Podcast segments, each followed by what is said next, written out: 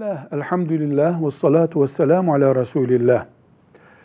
Bir lokanta müşterilerine belli bir yerden gelmeleri şartıyla, mesela filan fabrikadan, filan devlet dairesinden gelenlere yüzde şu kadar indirim yapıyorum diyor. Bunun dinen bir sakıncası var mı? Hiçbir sakıncası yok.